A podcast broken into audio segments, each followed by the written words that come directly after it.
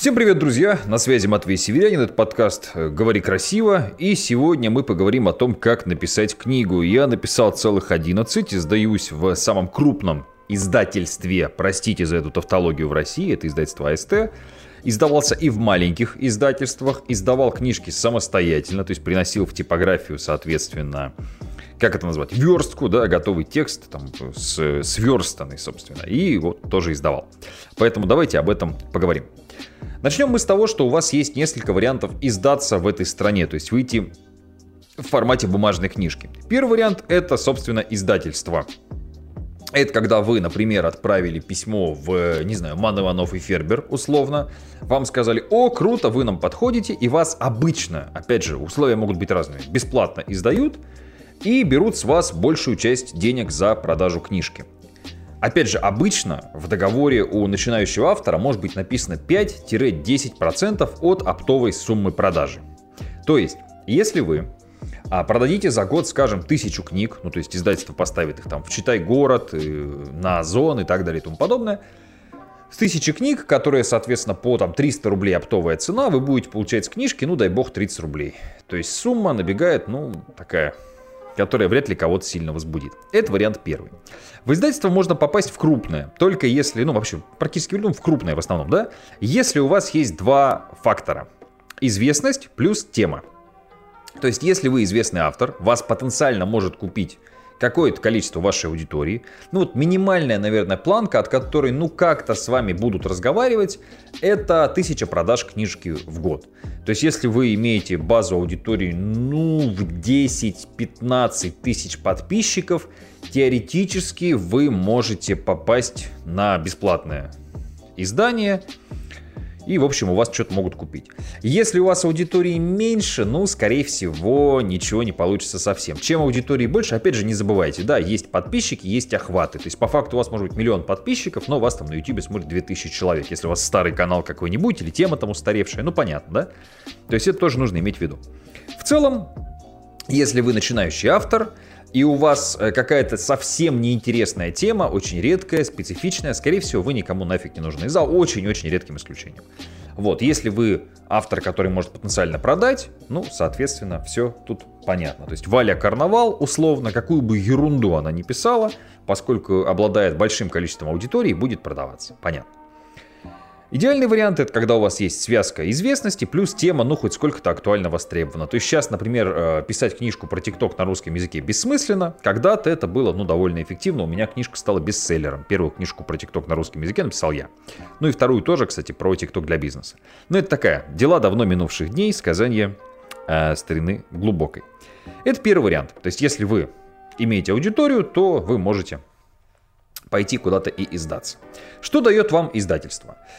Ну, по большому счету, оно ставит вас в розничные книжные магазины, и вам не нужно думать про логистику, потому что если вы сами хотите поставить свою книжку на Wildberries, вам нужно разбираться с этим. Давайте так, потому что мы вот продаем на Wildberries наши настольные игры, плюс мои книги, с этим нужно разбираться. Но в этом есть большой плюс. Если вот я сейчас сам буду издавать, переиздавать свою книжку 25/8 и новую книжку издавать, DMD она называется.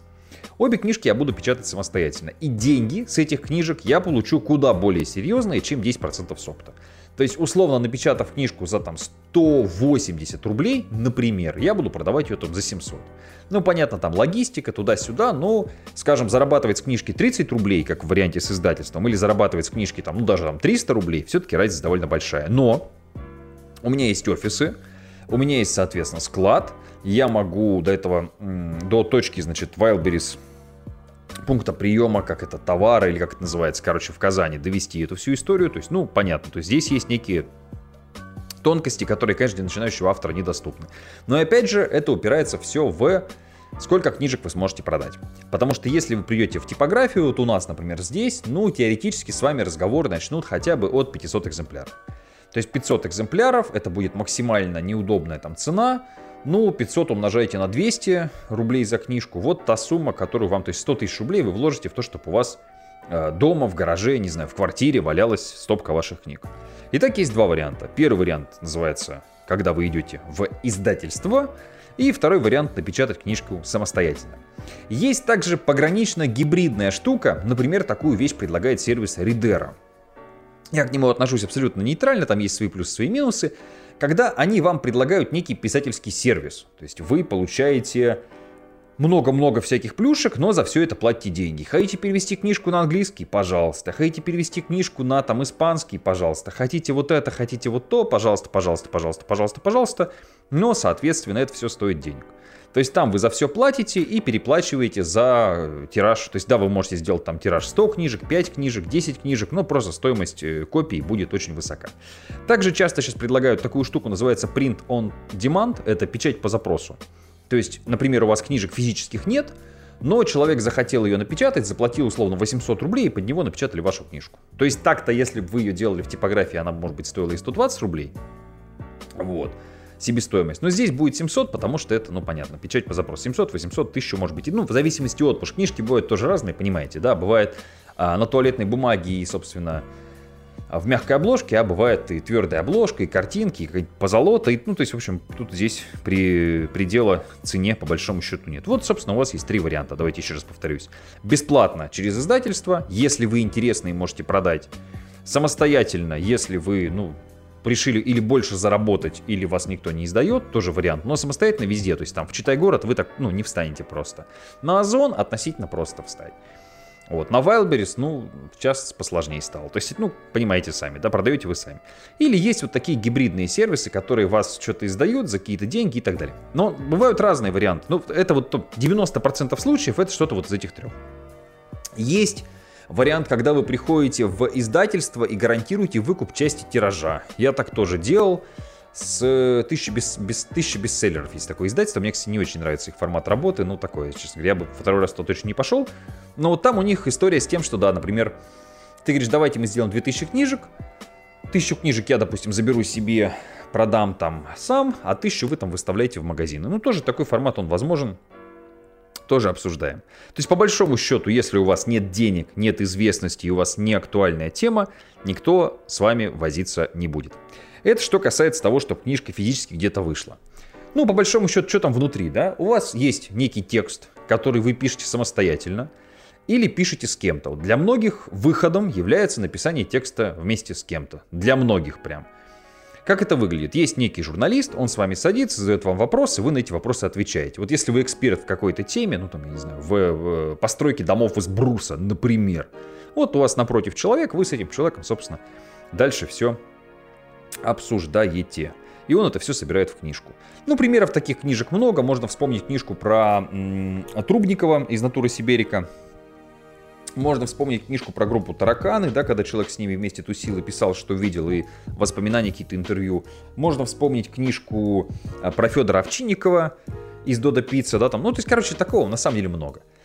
Это неплохо, потому что это относительно быстро. Если писать человек не умеет, у него обычно получается достаточно скверно. То есть вот я, например, к тому, чтобы начать неплохо разбираться в текстах, шел 11 книг подряд. То есть первые книжки у меня были тяжело прям написаны.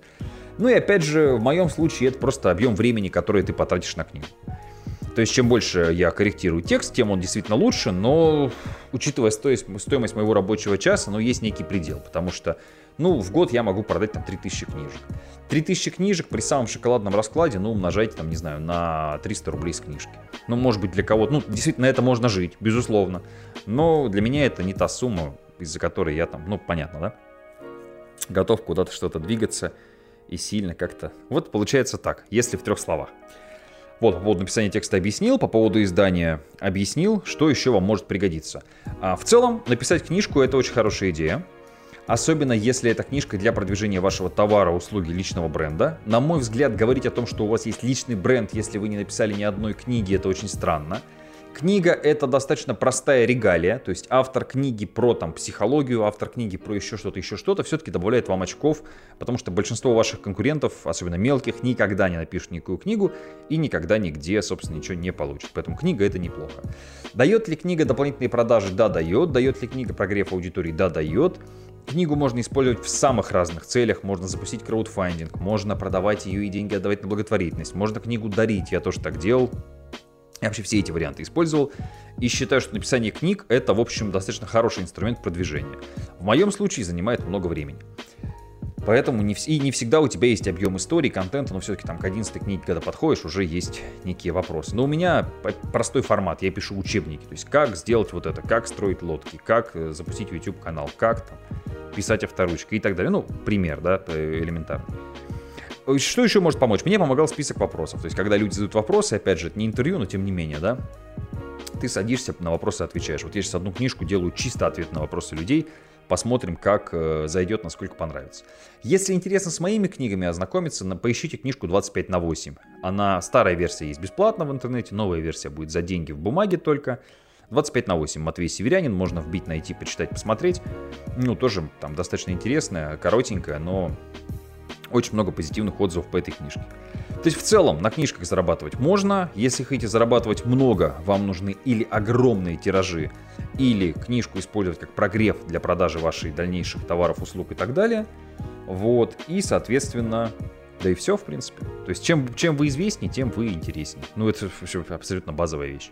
Вот, надеюсь, что был полезен, тут в 3 словах рассказал. Но если нужна будет какая-то моя помощь, ну, можете мне в личку написать, Матвей Северянин найти, спросить. В Телеграме лучше всего это сделать. Вот, я постараюсь, ну, подсказать что-то. Ну вот, в общем, это, с одной стороны, несложно, с другой стороны, надо садиться возиться. То есть у вас есть готовый текст, дальше вы отдаете его корректору, корректор читает, вычитает ошибки, потом верстка, и, в общем, все, вот вы издаете. Это, по большому счету, ну, такое тривиальное дело. Для вас, возможно, первая книга — это что-то там такое невероятное, но по факту это все вот, ну, будь пройдены тысячами, сотнями тысяч людей, поэтому ничего феноменального нет. Опять же, повторюсь, будут вопросы. В Телеграме Матвей Северянин, все есть, пожалуйста, спрашивайте, я подскажу с удовольствием. Надеюсь, что был полезен, хорошего дня, спасибо за подписку на этот подкаст, будет еще много всего интересного.